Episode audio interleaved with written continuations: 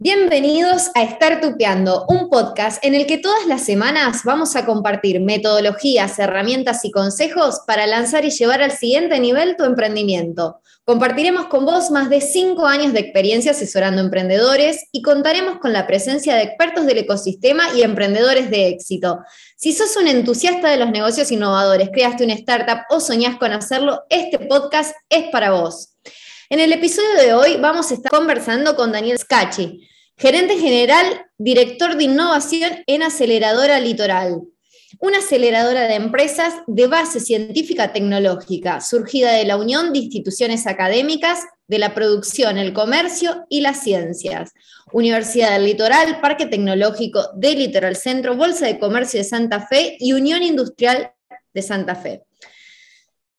Uniendo historias, ideas y ciencia con oportunidades que las hagan realidad. Así que quédate con nosotras para poder descubrir de qué se trata el episodio de hoy. ¿Quién les habla? Memi Sorcín, y me acompañan Luisina Gala Golosetti, y como les anuncié previamente, un invitado muy especial, Daniel. Bienvenido a Estar Tupiando, muchas gracias por acompañarnos.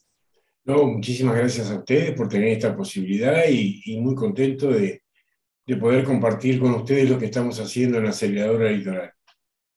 Hola Daniel, hola a todos los que nos están escuchando, hola Memi.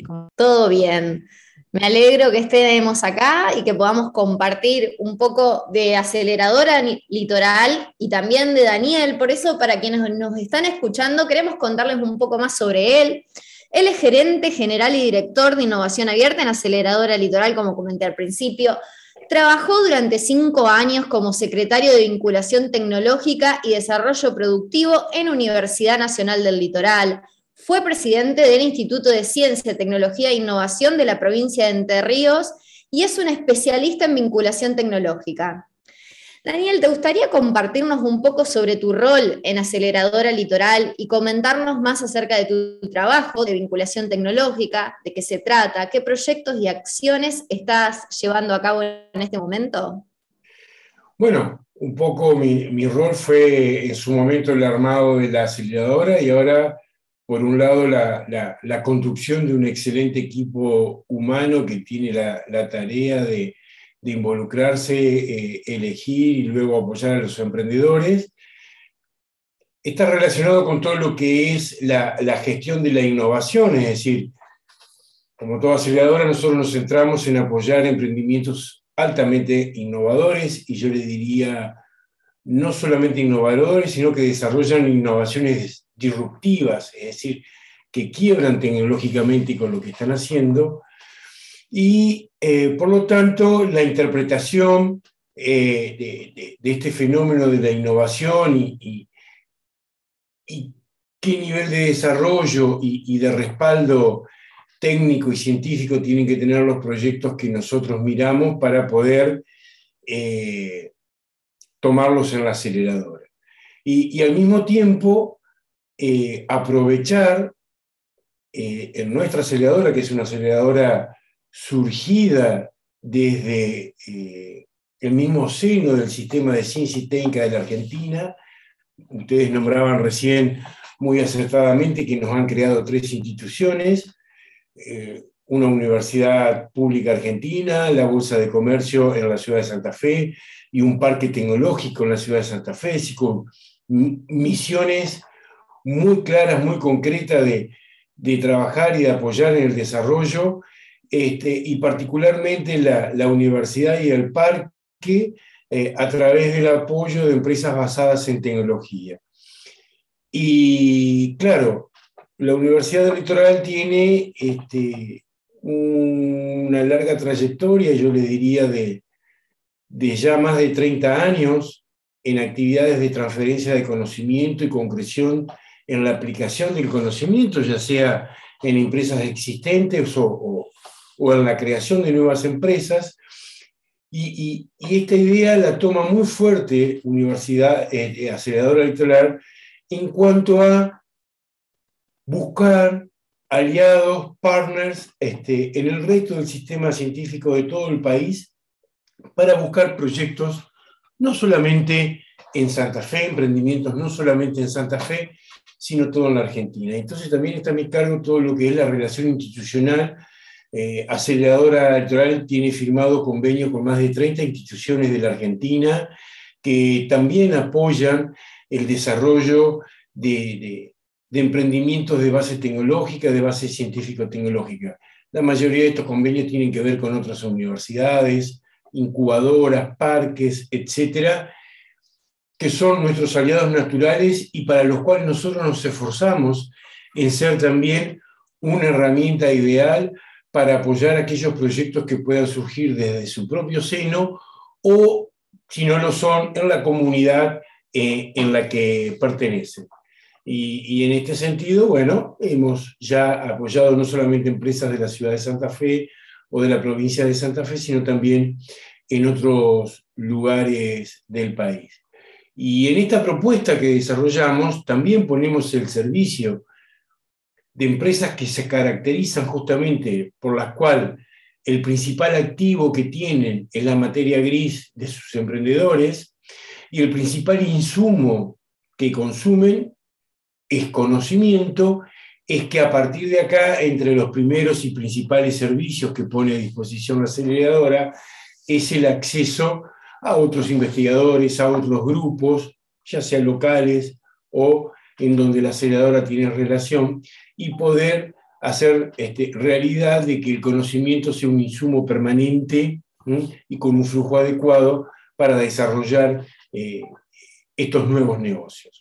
Ese es mi rol sintéticamente.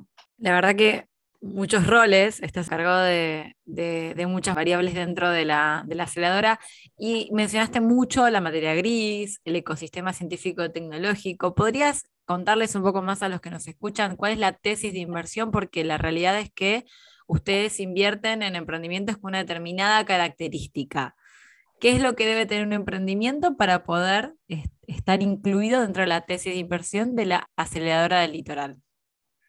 Bueno, lo primero que deben cumplir, un poco ya se los estuve diciendo, que es que el modelo de negocios, la oportunidad de negocios que están llevando adelante se basa en un resultado de la ciencia. Esto solamente para empezar. Los negocios basados en conocimiento suelen requerir, como insumo además, de mucho dinero para poder validar estas tecnologías, porque una cosa es tener un conocimiento, incluso otra cuestión es ese conocimiento transformarlo en una tecnología, pero mucho más esfuerzo es llevar esta tecnología al mercado y transformar esta tecnología en un producto real, ya sea que el producto sea un bien o sea un servicio. En este caso lleva varios años. Cuando yo le hablo de empresas basadas en ciencia, estamos, para llevarlo concretamente, estamos hablando de biotecnología, ya sea que estamos aplicando esta biotecnología en, salud, en humanos, salud humana, medicamentos, etc., o en producción animal, o en salud animal, medicina veterinaria, etc., o en biotecnología vegetal, mejora de especies vegetales para aumentar la producción, o mejorar esta producción ayudando a combatir mejor a las plantas sus enfermedades, etc.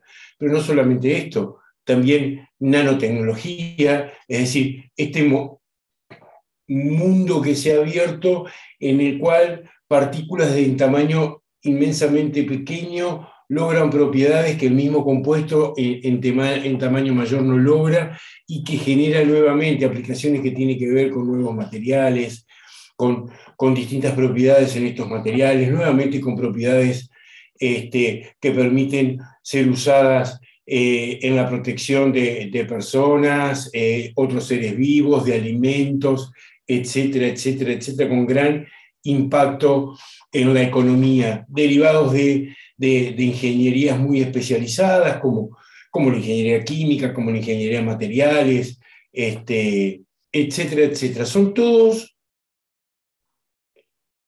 negocios que necesitan de bastante tiempo de validación la tecnología y el modelo que se desarrolla, y empresas que necesitan captar dinero, inversiones, bastante tiempo antes de poder tener ventas. Las empresas que nosotros miramos generalmente no tienen ventas y en muchos casos están lejos o muy lejos de llegar al mercado, pero sí que con el camino muy claro de lo que tienen que recorrer para llegar a ese mercado. Les voy a dar un ejemplo justamente que está muy en boga ahora, lamentablemente por la pandemia que nos aqueja, que es el desarrollo de medicamentos en general o de vacunas. Desde que algo se tiene el concepto, la idea de que puede ser transformado en un nuevo medicamento, hay que someterlo a una serie de validaciones, ensayos preclínicos en laboratorio, solamente con equipamiento, luego pruebas preclínicas en animales, y luego toda una serie de ensayos clínicos, todos hemos oído hablar en los medios de comunicación, de fase clínica 1, fase 2, fase 3, hasta que se llegue al mercado. Esto podemos estar hablando tranquilamente para más de un medicamento de 10, de 15, de 20 años de desarrollo, hasta que ese medicamento llega al mercado. Y en todo ese momento, la empresa que lo está desarrollando fue una gran gastadora de dinero sin generar ningún tipo de venta. Por lo tanto, para poder repagar esto, este tipo de desarrollos, este tipo de negocio, necesita que el mercado al que le estamos apuntando sea suficientemente grande para que haya suficiente demanda que genere ingresos que puedan pagar este tipo de desarrollo. Entonces, la condición por la cual aceleradora, primera por la cual aceleradora, y yo les diría cualquier acelerador y fondo de este tipo, piensa en proyectos, es que estén pensados globalmente, para ir al mundo. Son nuevas tecnologías para ir al mundo. Podríamos decir que estamos invirtiendo en empresas locales para que haya impacto local, pero con el mundo como meta, como el mundo como mercado. Cuando digo el mundo, de acuerdo al producto, a la tecnología, al sector, podemos estar hablando realmente de todo el mundo o de algunos países que hacen que eso genera un movimiento lo suficientemente grande para tener el retorno. Entonces, primera condición, se gasta mucho dinero en esto, por lo tanto, para recuperar tanto dinero gastado, hace falta un mercado grande. Segundo, para invertir tanto dinero, tenemos que tener la tranquilidad que cuando esto empieza a funcionar, tenga adecuadas barreras de ingreso para que cualquiera no imite mi negocio y compita fácilmente sin invertir nada de lo que los inversores de este caso están haciendo y que cualquiera pase a competir con nosotros. Entonces, una característica muy importante es que estos negocios tienen que tener adecuadas barreras de entrada. Un ejemplo muy sencillo, muy fácil de ver, no es el único, pero sí que es uno de los más importantes, o tal vez el más importante, es que estos negocios tienen que estar parados en una adecuada estrategia de propiedad intelectual. Patentes. Si hablamos de nuevos productos que van a ir al mundo, nadie invierte en algo que puede ser de cualquiera. Entonces esto hay que evitarlo con una adecuada barrera de entrada con patentes. Esto hace que el emprendimiento que nosotros tomamos tenga que tener patentes para que lo tomemos. No. Sí tiene que tener una adecuada estrategia de propiedad intelectual. Puede ser que lo más conveniente para un caso sea desarrollar una patente que el equipo ya la tiene, o si no la tiene, tiene que tener un plan para tenerla. Para otro caso puede ser una adecuada política de secreto industrial, pero para esto no es suficiente mi voluntad de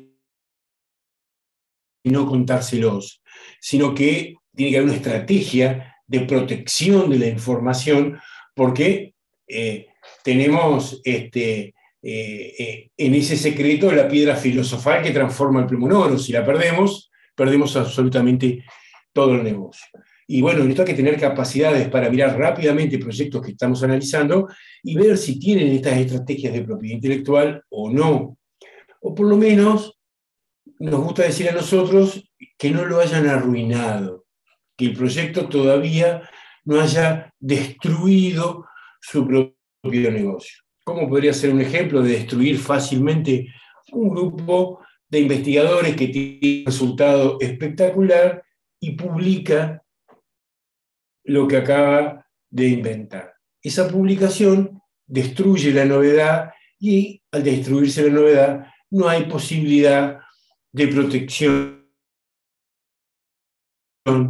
posible y por lo tanto sobre esta base el negocio está destruido.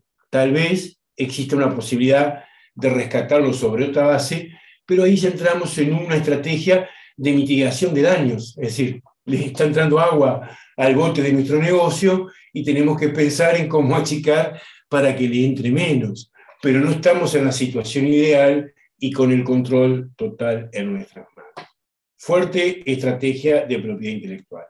Otra característica que nos parece muy importante aclarar cuando hablamos con gente de ciencias, ya sea que viene del ámbito público o de empresas privadas, es que no se invierte en proyectos de investigación, se invierte en resultados, es decir, ya tiene que haber habido algún proyecto o varios proyectos y desarrollos en su momento, y tiene que haber resultados. No importa que haga falta hacer más experiencias, más validaciones, pero ya tenemos que poder pararnos sobre algo y sobre una estrategia de negocios, no sobre un desafío académico. Es decir, tiene que haber una propuesta clara.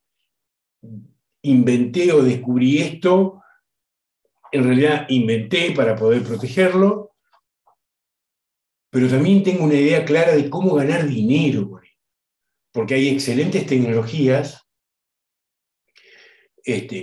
importantísimos conocimientos, con los cuales no se gana dinero. Y si nosotros vamos a captar la atención de inversores para que vuelquen su esfuerzo inversor en un emprendimiento, tenemos que garantizarle la estrategia de negocios que permita el recupero.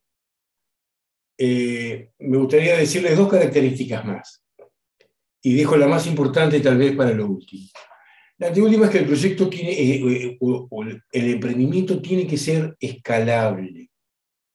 ¿Qué significa escalable? Que el proyecto tenga posibilidades, el emprendimiento, de aumentar drásticamente su valor, fuertemente su valor de empresa. Hoy vale 10 y que dentro de poco tiempo, medido en años, pueda valer 500, pueda valer 1000, ¿sí? Y que esté en un momento en que nosotros entremos, el inversor entre, en un momento temprano cuando este valor es bajo. Entonces, se invierte a valores bajos, se ayuda a conseguir hitos técnicos o regulatorios o de propiedad intelectual que hacen que inmediatamente ya ese emprendimiento aumenta su valor de cotización. Y esto permite que se mueva esta rueda. Y finalmente, para poder hacer todo esto, esto no lo va a hacer la aceleradora. La aceleradora simplemente va a asistir al equipo de emprendedores que tiene que tener una tecnología disruptiva, tiene que sentirse en capacidad de llevarla al mundo y tiene que resolver los muchos problemas con los que ese mundo se le va a presentar para que puedan cumplir esto. Entonces, el último requisito es que invertimos en equipo importante. Se habla de emprendedor, pero hoy por hoy nadie piensa en el emprendedor como un lobo solitario, no existen los emprendedores individuales, hablamos de equipo. Y en estos proyectos tan complejos hablamos de equipo que pueden no ser complejos hoy, pero seguro que serán equipos cada vez más complejos en la medida que el proyecto se desarrolle. Entonces estamos hablando de equipos seguros, muy bien formados, con capacidades para lo que tienen que hacer y que tengan perfectamente en claro que por capaces que sean para hacer lo que tienen que hacer, seguramente les falta integrarse a su vez con otros integrantes.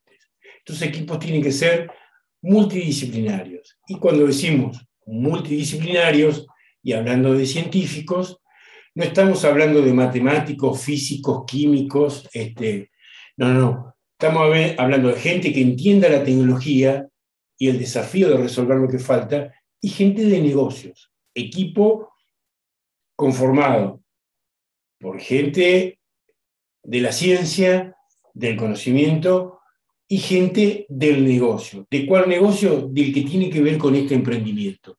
No hablando de genéricamente cualquier tipo de negocio. Entonces yo te diría que acá, si no me olvidé de ninguno, le estoy describiendo los 6 pilares típicos que, o 6 características típicas que tiene que tener un emprendimiento para que nosotros podamos avanzar. ¿Tiene que tener todo esto cuando nosotros lo conocemos? No, pero tiene que tener las condiciones necesarias para poder tenerlo.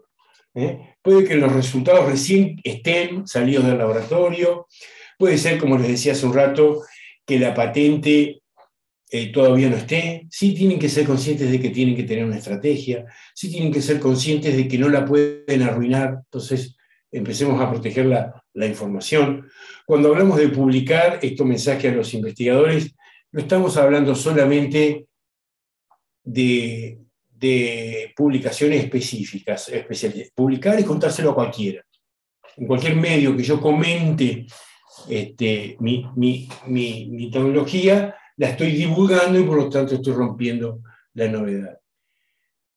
Sí puede ser, que no puede ser que si yo pienso en un negocio local, me va a costar mucho esfuerzo transformarlo en un emprendimiento global. Hay que pensar como emprendimiento global, diseñarlo como emprendimiento global. Eso debería estar. Y el modelo de negocios tiene que ser escalable. Si estamos pensando en un negocio que no se puede escalar, tal vez estemos generando una excelente pyme, lo cual está muy bien. La inmensa mayoría de las empresas del país son pymes, pero estamos hablando de una empresa que va a generar dividendos, que le va a dar de comer a mucha gente, pero no va a poder aumentar su valor drásticamente a partir de que vaya obteniendo hitos claves de este tipo de negocios. Y el equipo puede estar incompleto, puede ser multidisciplinario, y puede que le falten actores relevantes. Bueno, nosotros podemos ayudar, pero sí lo que medimos de entrada es que estemos ante un equipo que sea consciente de esto y que manifieste que quiere ayuda y que quiere dejarse ayudar. Que aunque parezca obvio, no siempre es así. La verdad que súper completo la descripción de lo que están buscando como emprendedores. Es muy importante el tema. Yo soy abogada en propiedad intelectual, entonces entiendo la importancia de no arruinar la patente y tener mucho cuidado con lo que uno publica antes de iniciar los trámites correspondientes. También hacemos mucho hincapié en la importancia del equipo, este equipo que entiendo que en el caso de las startups que ustedes apoyan también tiene una particularidad, porque, por ejemplo, en startups basadas más en software, donde tenés un socio tecnológico, ese socio tecnológico es un desarrollador de software. En este caso, este socio tecnológico es un científico. Entonces la pregunta es, ¿de dónde surgen los perfiles? O sea, ¿dónde salen a buscar a los perfiles que van a cubrir el rol de socio tecnológico? ¿Y qué sucede con el otro rol? Porque en las startups también es muy importante tener un equipo equilibrado y alguien que además tenga la visión del negocio. O sea, ¿de dónde buscan o cómo surgen estos equipos que puedan complementar estos dos perfiles fundamentales, la tecnología y el negocio? Bueno, la formación científica en países como Argentina, drásticamente el mayor desarrollo científico está en manos de institutos públicos, ya sean las universidades públicas, en el CONICET, en el Consejo Nacional de Investigaciones Científicas y Técnicas, también se lo ha ido nombrar últimamente y en muchos casos con resultados que se han obtenido por el tema de las vacunas, perdón, no de la vacuna, en particular de las vacunas, pero en general del combate de la pandemia. Esto en cuanto a usina formadora, puede ser que este emprendedor esté en el sistema, sea un investigador de estas instituciones, sea un becario integrante de un equipo, haya sido, se formó y ya no está, está en otro lugar. Puede ser que esté y que se asocie o que se involucre con gente de negocios o con nuevas empresas que están surgiendo de otras empresas mayores, o que emprendedores que ya tienen algún tipo de gimnasia y ya han emprendido, a veces ni siquiera en el mismo rubro, pero que están formados y fogueados en esto de constituir la empresa, darle forma, encarar un inversor, obtener los fondos, en resolver las cuestiones regulatorias.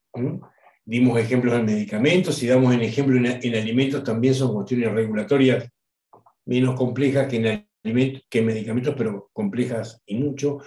Todo lo que es el desarrollo de nuevas especies vegetales por biotecnología, por supuesto, también tiene su contraparte regulatoria bastante compleja, pero en definitiva,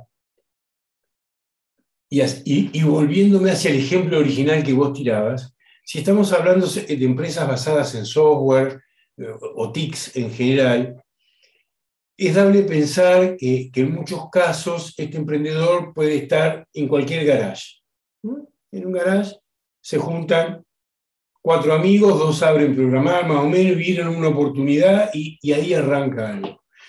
Si estamos hablando de biotecnología, esto es más complejo, porque el equipamiento, la infraestructura, la formación de los actores que hace falta, hace que tengan que estar centros o cerca de centros de relevancia en este tema.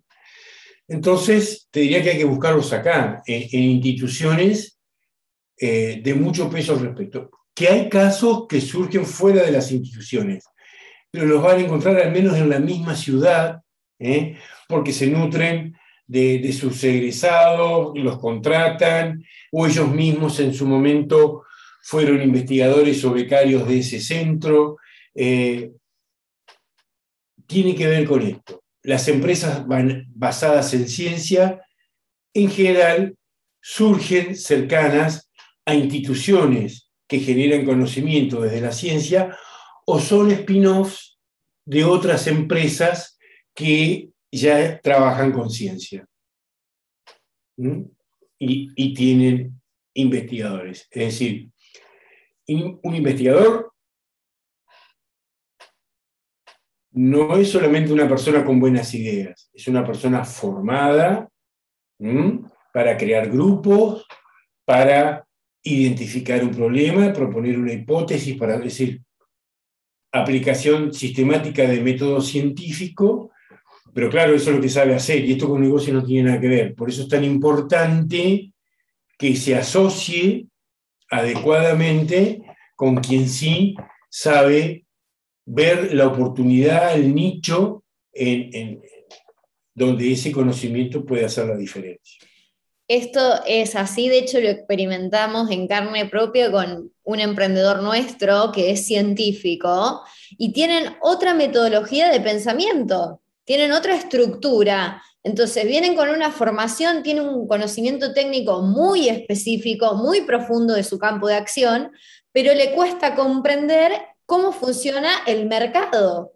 No tiene conocimiento del negocio, de métricas, de definición de precios, de un montón de cosas que escapan a su conocimiento, y es algo, un punto fuerte que sí o sí le recomendamos a todos los que vienen así de áreas muy específicas, sobre todo las científicas, ni hablar, pero cuando es algo así muy, muy técnico, necesitas sí o sí una pata de negocios al lado.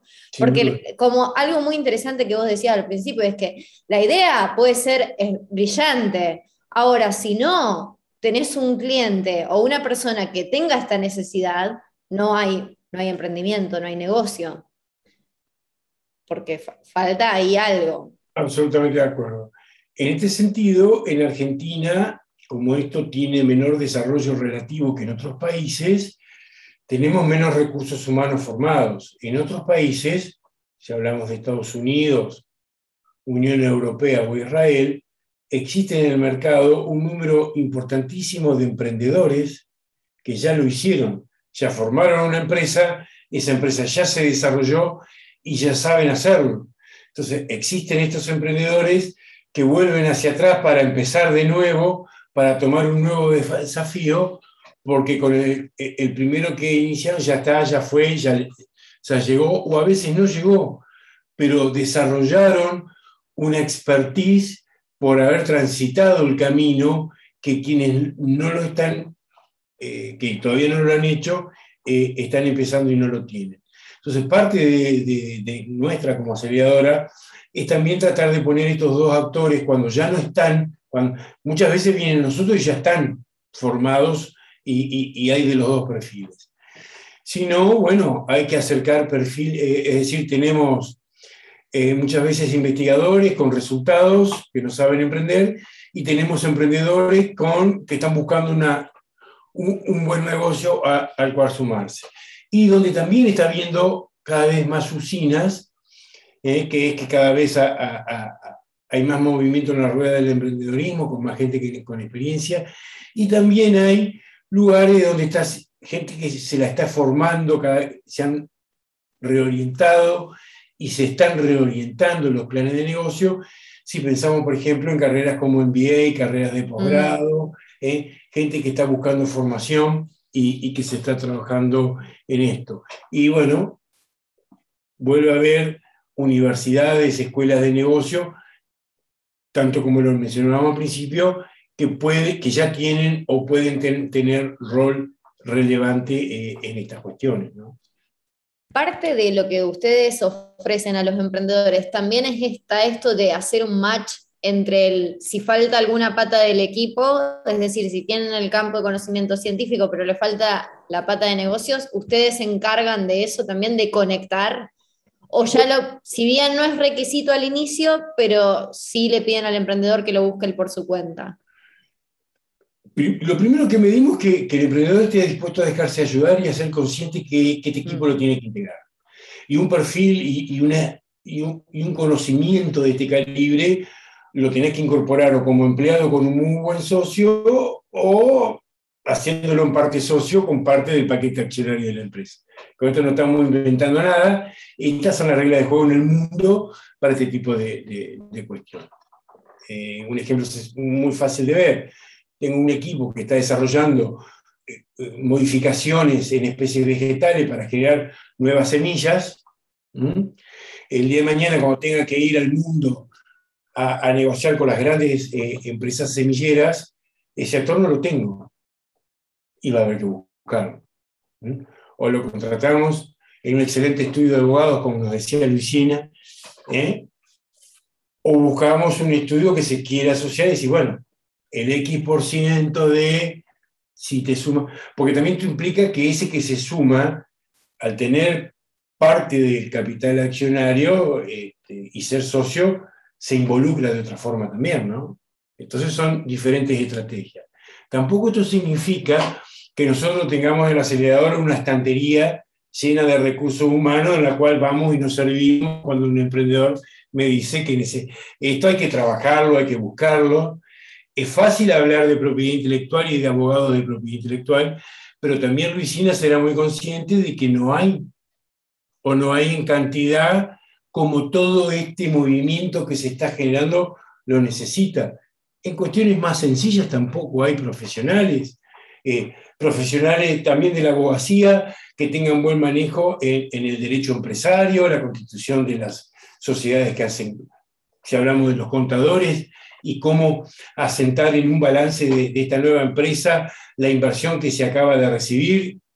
Y esto es un desafío no solamente a los profesionales, porque estas falencias existen, porque también no se ha dado la adecuada formación en las facultades, y tampoco se daba la adecuada formación en las facultades porque esto no existía comercialmente en el medio. Entonces no ibas a enseñar algo que después tus egresados no usaban. Pero entonces esto sí que está ahora, y el desafío es lograr todo esto. Sí, nosotros asistimos al emprendedor, primero le hacemos notar que esto hace falta y lo acompañamos a buscarlo. Y esto dicho de una forma más genérica, es que la aceleradora pone a disposición del emprendedor, o una buena aceleradora tiene que poner a disposición del emprendedor una adecuada red de contactos y hacerles fácil acceder a esa red. Y entre estos contactos, contactos que tienen que ver con adecuados profesionales para el momento de su negocio. Tal vez en un primer momento, cuando estás constituyendo una determinada sociedad, con la asistencia legal y contable y local de tu ciudad te es suficiente, pero después cuando querés salir al mundo, entonces los contratos ya hay que buscar a alguien con otro tipo de experiencia. Si vamos a otro país hay que manejar adecuadamente las cuestiones legales en ese país. Todo va escalando. La complejidad también va escalando en el crecimiento de esta empresa.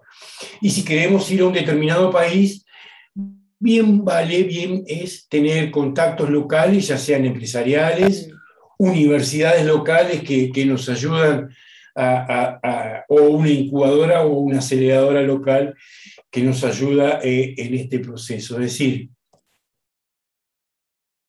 las redes son vitales para el emprendedor. La aceleradora lo primero que hace es facilitar, ampliar este acceso a redes adecuadas. Sí, de hecho, si buscan profesionales, acá tenemos una especializada en el tema, justamente en propiedad intelectual y en lo que es contratos tecnológicos, así que Golosetti solucioneslegales.com, acá la tenemos con nosotros.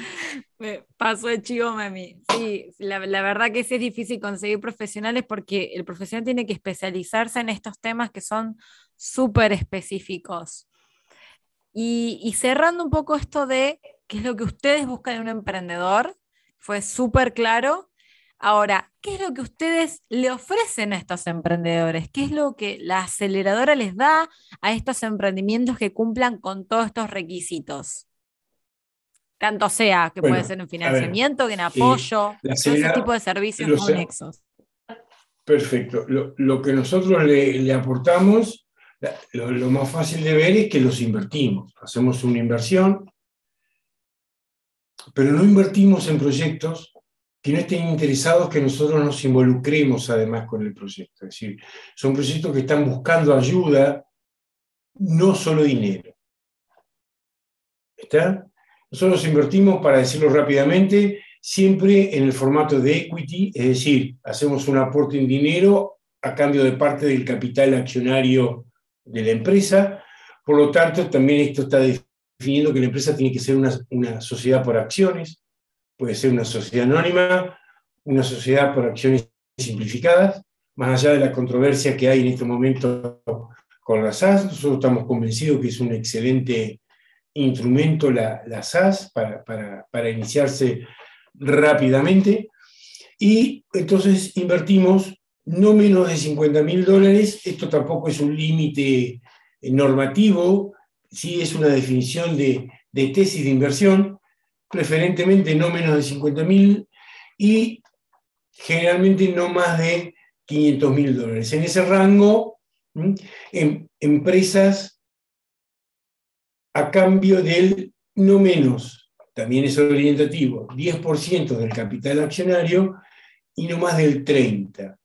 Esto claramente siempre entramos en minoría y nos mantenemos en minoría. El emprendimiento esto siempre lo conduce el emprendedor, esto tiene que ser así, lo dicen los libros, no es invento nuestro, que el emprendedor que no controla su emprendimiento deja de empujarlo o con la misma fuerza. Entonces el control político de la compañía siempre lo tiene el equipo emprendedor original. Empresas jóvenes, no más de 5 años, en etapas tempranas, por lo tanto, de la tecnología, y pueden ser muy jóvenes, recién fundadas, y cuando nosotros, no cuando lo invertimos, pero cuando conocemos el equipo, puede que todavía ni hayan constituido la empresa. Obviamente que cuando llegue el momento de invertirlo, nosotros podemos relacionarlos, asistirlos, ayudarlos a armar todo, pero para invertirlos, primero se van a tener que constituir como empresa, como sociedad. Esto además, ¿no? Nosotros así como decimos que nos fijamos en 6 condiciones de las empresas, tenemos una propuesta de valor que decimos que está parada en 6 pilares. Un pilar, ya lo mencioné, es la inversión. Invertimos en estos rangos, ¿sí?, y a cambio de acciones. O sea que esto es una inversión típica de capital de riesgo, no es una inversión tipo bancaria que hay que acordar una tasa de interés o conseguir una garantía, no. Se incorpora un nuevo socio que aporta dinero a la sociedad para que ese dinero se invierta en lo que la sociedad tiene que hacer en el futuro inmediato para alcanzar nuevos hitos de valor y poder, luego de esto, convocar a nuevos inversores a partir de que esta sociedad pasó a valer más. Esa es la base de la estrategia. Y también con un acuerdo de que vamos a salir. La aceleradora entra en la sociedad en minoría, acordando que al cabo de 4, 5, 8 años va a volver a salir, y va a salir en un momento de crecimiento adecuado de esa empresa, que esta salida no la perjudique y va a poder seguir su camino y creciendo sin esta salida.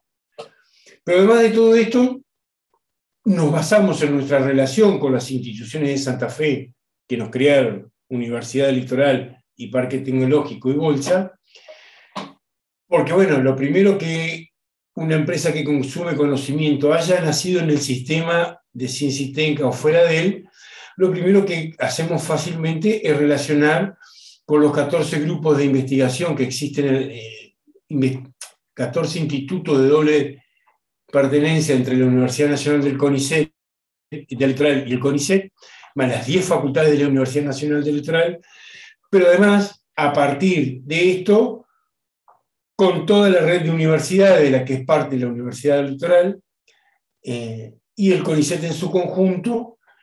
Esto no significa que porque nosotros los invertamos, un investigador del CONICET o de la universidad va a estar disponible para la empresa, pero sí fácilmente accesible para plantear el desafío y a partir de elaboración de los acuerdos que corresponda se avance en este sentido. Entonces decimos que apalancamos este negocio con más conocimiento a partir de acceso a grupos científicos.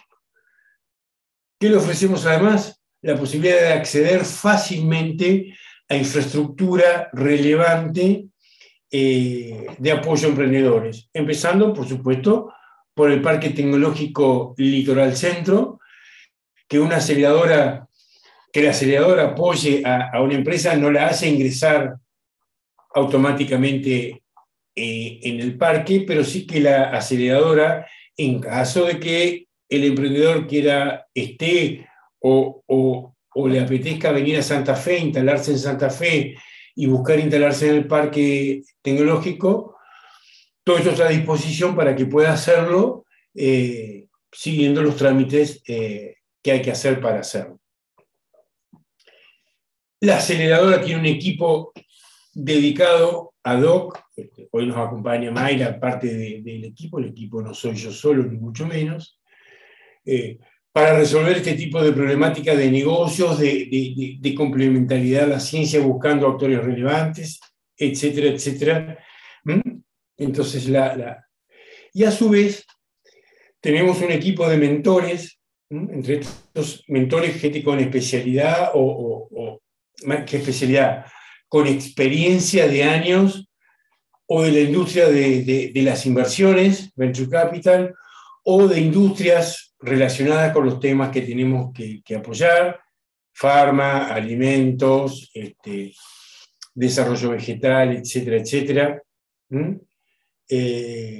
Y ya lo mencioné, ciencia, ¿no? Científicos, empezando por lo de la universidad, que inclusive son los primeros que consultamos desde lo duro cada vez que vemos un proyecto nuevo. Es decir, nosotros no tenemos la expertise científica en la aceleradora para mirar un proyecto y ver si seguimos con ese caso o no. Sí que recurrimos a este tipo de bancos. Pero también, en muchos de estos casos, estas personas actúan como mentores haciendo devoluciones al equipo emprendedor.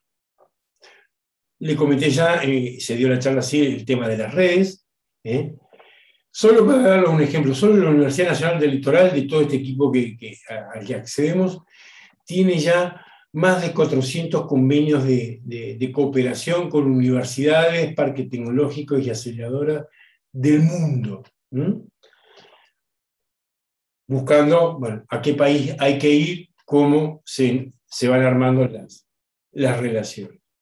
Y también la aceleradora, ya luego de 2 años de funcionamiento, ha desarrollado su propia estrategia de inserción en el ecosistema argentino, y yo le diría fuertemente ecosistema a nivel internacional, participando de redes de aceleradoras y con programas e instituciones de apoyo a emprendedores. Todo este paquete a disposición del emprendedor para trabajarlo desde el día 1, que también hay que decirlo, cuando nosotros tomamos un caso, no trabajamos tipo corte, si nuestra aceleración no consta de una serie de cursos que toma el emprendedor para después, sino que nosotros definimos caso por caso un plan de aceleración ad hoc diseñado para ese caso, porque no es lo mismo una empresa de biotecnología vegetal que quiere desarrollar nuevas especies de valor económico, que variedades de valor económico, que una empresa que está desarrollando un nuevo medicamento y tiene que pasar por todas, por la lógica del negocio farma. Entonces, cada plan de aceleración es diseñado ad hoc para cada caso. Y acá creo que no me olvidó nada, es lo que pone a disposición la Aceleradora Litoral para los equipos emprendedores. Y estos equipos emprendedores que cumplan estos requisitos y que estén atraídos por la oferta que acabaste de describir, ¿qué deben hacer para poder incorporarse a la aceleradora? ¿Tienen procesos cerrados donde en determinado momento del año se abren y uno se tiene que postular? ¿Es una postulación abierta? ¿Cómo hacen estos emprendedores a entrar en contacto con ustedes y tener la chance de poder recibir todo este tipo de beneficios? Supongamos que ese emprendedor está escuchando este podcast, es decir, está en el lugar correcto, en el momento correcto. Lo que tiene que hacer es googlear Aceleradora Litoral.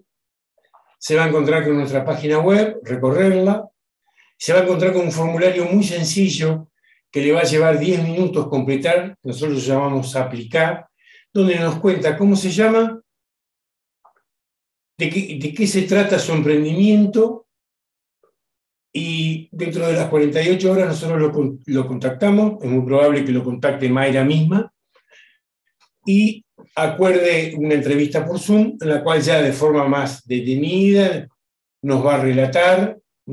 No hace falta en ese momento que nos dé ningún tipo de información confidencial. Y a partir de esa primera charla, si nuestro equipo de la dirección de negocios entiende que es un caso que está dentro de todo lo que estamos charlando ahora acá, se acuerda que completa un segundo formulario, ya bastante más complejo, etcétera, etcétera, donde sí nos tiene que contar todo. Previamente se firman acuerdos de confidencialidad, si es necesario, etcétera, etcétera, etcétera, para poder seguir un análisis ordenado del proyecto y del equipo, para llegar a un momento que, si estamos de acuerdo en que este cumple con todos los requisitos, es una buena posibilidad, nos interesa, tiene potencial, etc. Entramos en una etapa ya mucho más restringida de pocos casos, que se hace lo que llama un estudio profundo de toda la documentación, un due diligence, sí, el término en inglés, que es mirar todos los papeles de la empresa, pero esto después de que ya te digo han pasado un par de meses de charlas y entender bien de qué se trata el negocio, la tecnología, y etc. Superado esta verificación documental de toda la parte legal, contratos que han firmado, que estén bien las cuestiones desde el punto de vista de los números, etcétera, etcétera. En realidad en esta etapa también se hace la propiedad intelectual, pero nosotros la propiedad intelectual la trajimos mucho más al principio. Desde el principio que la empezamos a mirar, y si vemos luces rojas desde el punto de vista de la propiedad intelectual, ya en ese momento abandonamos el proyecto y no seguimos. Y bueno, luego de esto hay una última etapa, que es lo que nosotros llamamos un comité asesor de inversiones, que es un comité de 3 personas externas a la aceleradora, pero que tienen mucho trabajo con nosotros, convenios de confidencialidad, etcétera, a las cuales le decimos como equipo, estamos convencidos de que este proyecto está para invertir, y ese es una validación externa que nos dice, sí, nosotros también invertiríamos en este proyecto, donde nuevamente hay un especialista en la ciencia que tiene que ver con este proyecto, un especialista en fondos que invierten en este tipo de proyectos, y un especialista de la industria. Con este OK se hace la propuesta final al equipo emprendedor, y nos encanta decir acá que buscamos una doble dirección. Nosotros elegimos el caso y que el caso nos elija a nosotros, convencidos de que lo vamos a poder ayudar. No solamente invertir, sino además poder ayudar. Ya en este momento hemos invertido en 5 empresas. ¿Nos pueden contar cuáles son los casos más rimbombantes o que han tenido más impacto de los que han invertido? Porque tenemos entendido que nosotros estamos acá en Rosario y que algunos de los emprendimientos que han invertido y que no hace mucho han estado dando vueltas por medios nacionales con mucho impacto y que ustedes han invertido. Sí, sí. Te puedo nombrar 2 de Rosario que han andado por los medios nacionales hace poco con mucho impacto y que no les voy a decir, pero dentro de poco los van a volver a ver en medios nacionales nuevamente con impacto. Uno se llama Enviar, lo han visto hace poco, porque le acaban de conceder una patente. Esto no tendría que ser tanta novedad, porque empresas de este tipo suelen obtener patentes. Enviar lo que hace, el líder de este grupo se llama Gustavo Sosa, está en el Rosario. Lo que hacen ellos es buscar plantas que producen compuestos activos con propiedades interesantes para combatir situaciones indeseables. Ejemplo, para combatir malezas. Es decir, un producto que combate malezas es un herbicida. ¿Qué ventaja tiene esto? Que estos son herbicidas naturales, producidos por otras plantas, que los vienen produciendo desde hace miles de años. Ejemplo, ustedes habrán notado que debajo de un pino es muy difícil que crezca algo.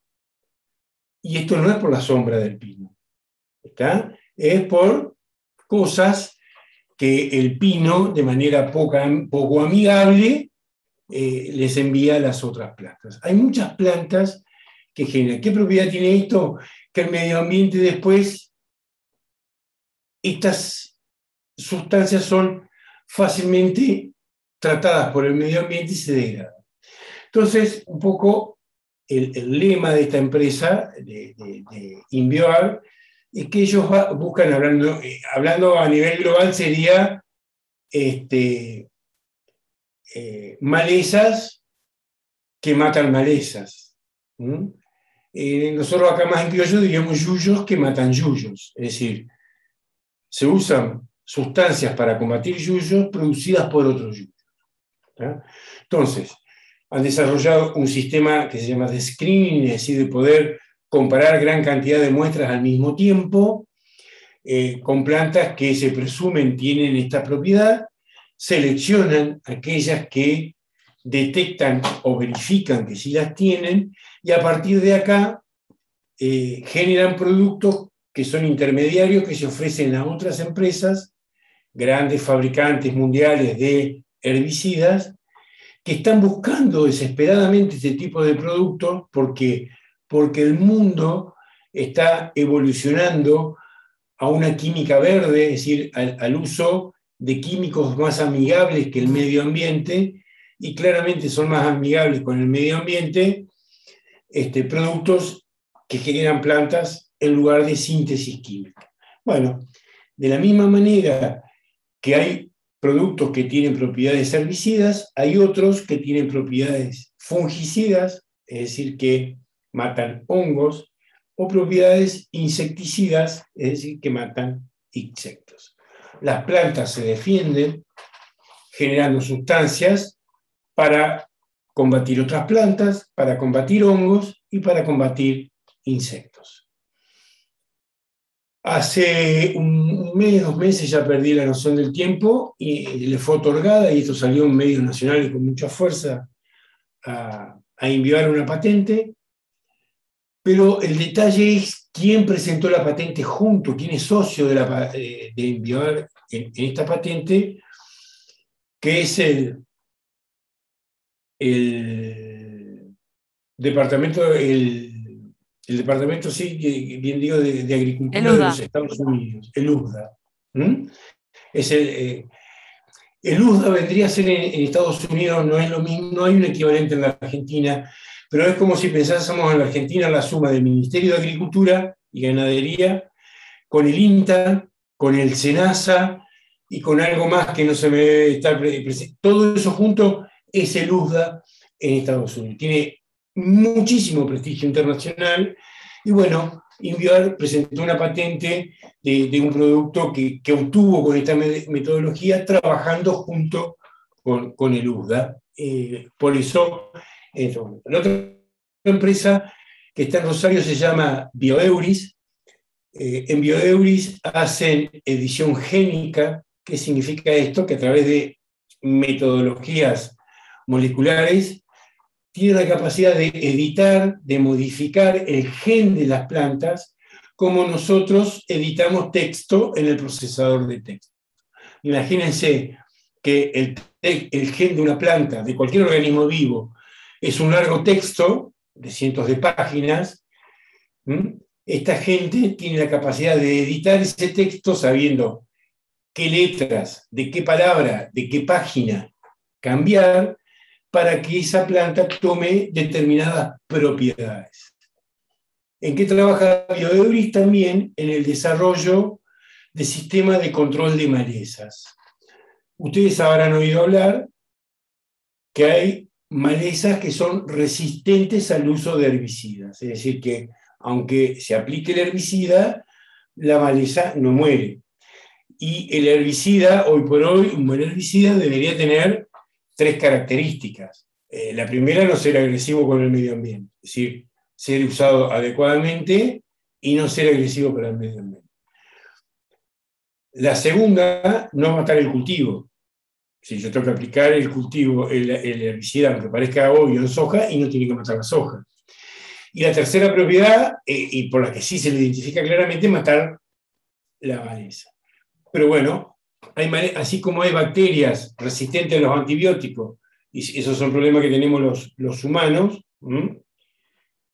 hay malezas que son resistentes a los herbicidas. Entonces, ¿qué es lo que hace Bioheuris? Se está desarrollando especies de soja, variedades, perdón, de soja, de sorgo, de alfalfa, de algodón, de arroz, que es con lo que están trabajando actualmente, para que sean resistentes a nuevos herbicidas que hoy no se pueden usar porque los matarían, pero que son mucho menos agresivos estos herbicidas con el medio ambiente que los que se usan actualmente, y al mismo tiempo están haciendo esta modificación de forma tal que se pueden usar 2 o más herbicidas para combatir las malezas en esa especie, en esa variedad vegetal. Por lo tanto, si no a la maleza, si no lo mata uno, la mata otro. Esto lo hacen, en principio han comenzado con lo que se llama edición génica. Esta es una técnica biotecnológica que está muy en moda y muy en los medios este año. En realidad es muy conocida hace bastante tiempo, pero ocurre que el año pasado el premio Nobel de Química los obtuvieron las desarrolladoras de estas tecnologías de edición de CRISPR, que es el método o uno de los métodos más usados para hacer esto. Estas son las 2 empresas que están en Rosario, razón por la cual, salvo el periodo más duro de la pandemia, solemos ir seguido a Rosario. También les puedo nombrar, y las dos más recientes, para irnos a las dos más nuevas, que son dos empresas que están en la ciudad de Santa Fe, surgidas de investigadores de la Universidad Nacional del Litoral, en un caso, y siguiendo con las plantas, una empresa que se llama Infira, que ha desarrollado una tecnología por la cual también modifican especies de valor económico, y a partir de esta modificación logran que la planta viva más tiempo. Esto comenzaron por hacer estudios a nivel de laboratorio, con especies testigos de laboratorio, que solo viven 2 meses, y lograron ampliarle la vida hasta 7 veces. ¿Sí? Es una empresa que va a tener todas las capacidades para alargar la vida de las plantas. ¿Y esto con qué objetivo? Transformar cultivos, casi todos los cultivos de llanura nuestros en este momento, son anuales, trigo anual, arroz anual, soja anual. Esto va a permitir transformar cultivos anuales en cultivos perennes que sean plantados un año y sean cosechadas a la misma planta durante varios años, 3, 4, 5, etc. Obviamente, el impacto económico de mejora del medio ambiente son drásticos, y esto puede significar una revolución en la agricultura, obviamente a nivel global. Infira ya pasó, y esto Luisina va a entender perfectamente de qué le estoy hablando, a fases nacionales de PCT, es decir, ya tenía su trámite PCT y ya está yendo a entre 6 y 8 países en sus fases nacionales, de aquellos lugares estratégicos para llevar este tipo de tecnología. Otra característica de Infira es que es un equipo emprendedor 100% femenino, son todas emprendedoras. Otra empresa para salirnos de las plantas, pero también dentro de la biotecnología, en Santa Fe, se llama Biosináptica, son investigadores también de CONICET.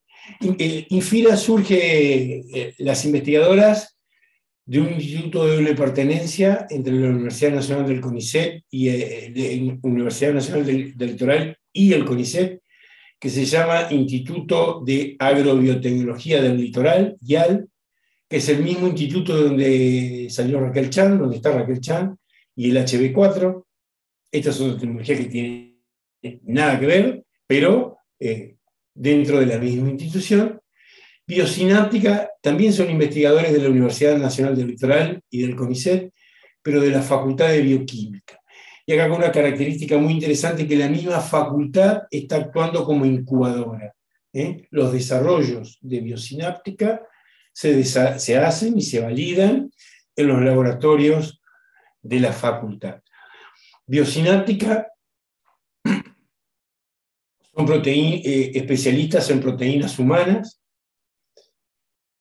y especialmente en una proteína que se llama eritropoyetina, que fue sigue siendo un medicamento. La eritropoyetina tiene todas sus patentes caídas, pero ellos, a partir de la modificación química de la eritropoyetina, han desarrollado un nuevo fármaco con otra aplicación, que es el tratamiento de afecciones del sistema nervioso central en humanos. ¿Está? Esto también ya han pasado a fases nacionales de PCT con su patente en una decena de países, y están ahora iniciando esa trayectoria de ir por las pruebas regulatorias, ¿no? De ensayos preclínicos, ensayos en animales, ensayos en pacientes, etcétera, etcétera, hasta que eso, en un estadio adecuado entre final de fase 1 y fase 2, ver cómo se comienza a licenciar la tecnología a productores de fármacos.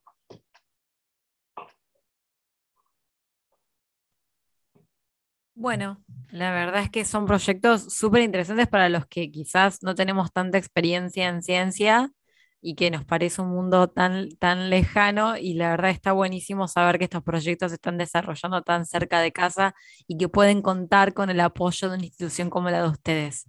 Para ir cerrando, hay un par de preguntas que le hacemos a todos nuestros invitados y queremos hacértela a Daniel, que es, si tuvieras que recomendar un libro a un emprendedor que lo pueda ayudar en este camino de emprender, ¿qué libro recomendarías? Bien, la verdad, no. Yo te diría que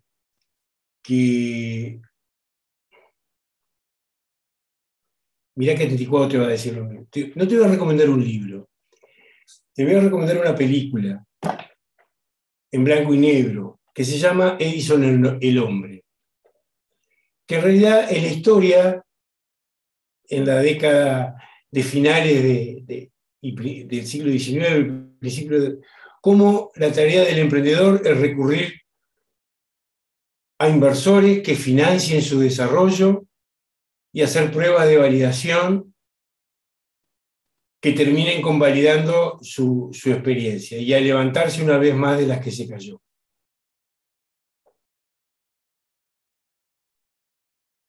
Bárbaro, la verdad es que siempre muy bueno esto de sumar, a pesar de que sea una película vieja, me gusta que sea una forma distinta de consumir conocimiento y que no solo sean los libros, eso está bueno. Así que bueno, como siempre, estamos muy agradecidos de haber contado con vos como invitado. El trabajo que están haciendo desde la aceleradora es enorme y los impactos que pueden generar los emprendimientos que ustedes están apoyando son exponenciales. O sea, el impacto de ustedes es tremendo, cómo se puede multiplicar estos proyectos que nos contás, especialmente bueno, en la zona, todo el tema de las cuestiones de los herbicidas y de la genética en semillas, ni hablar el impacto que puede generar. Así que, bueno, desde mi parte, muchas gracias.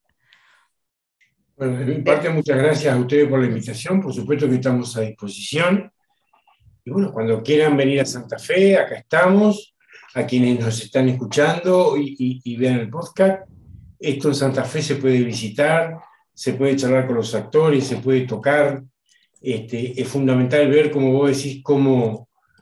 si alguien cercano lo está haciendo, otros también lo pueden hacer.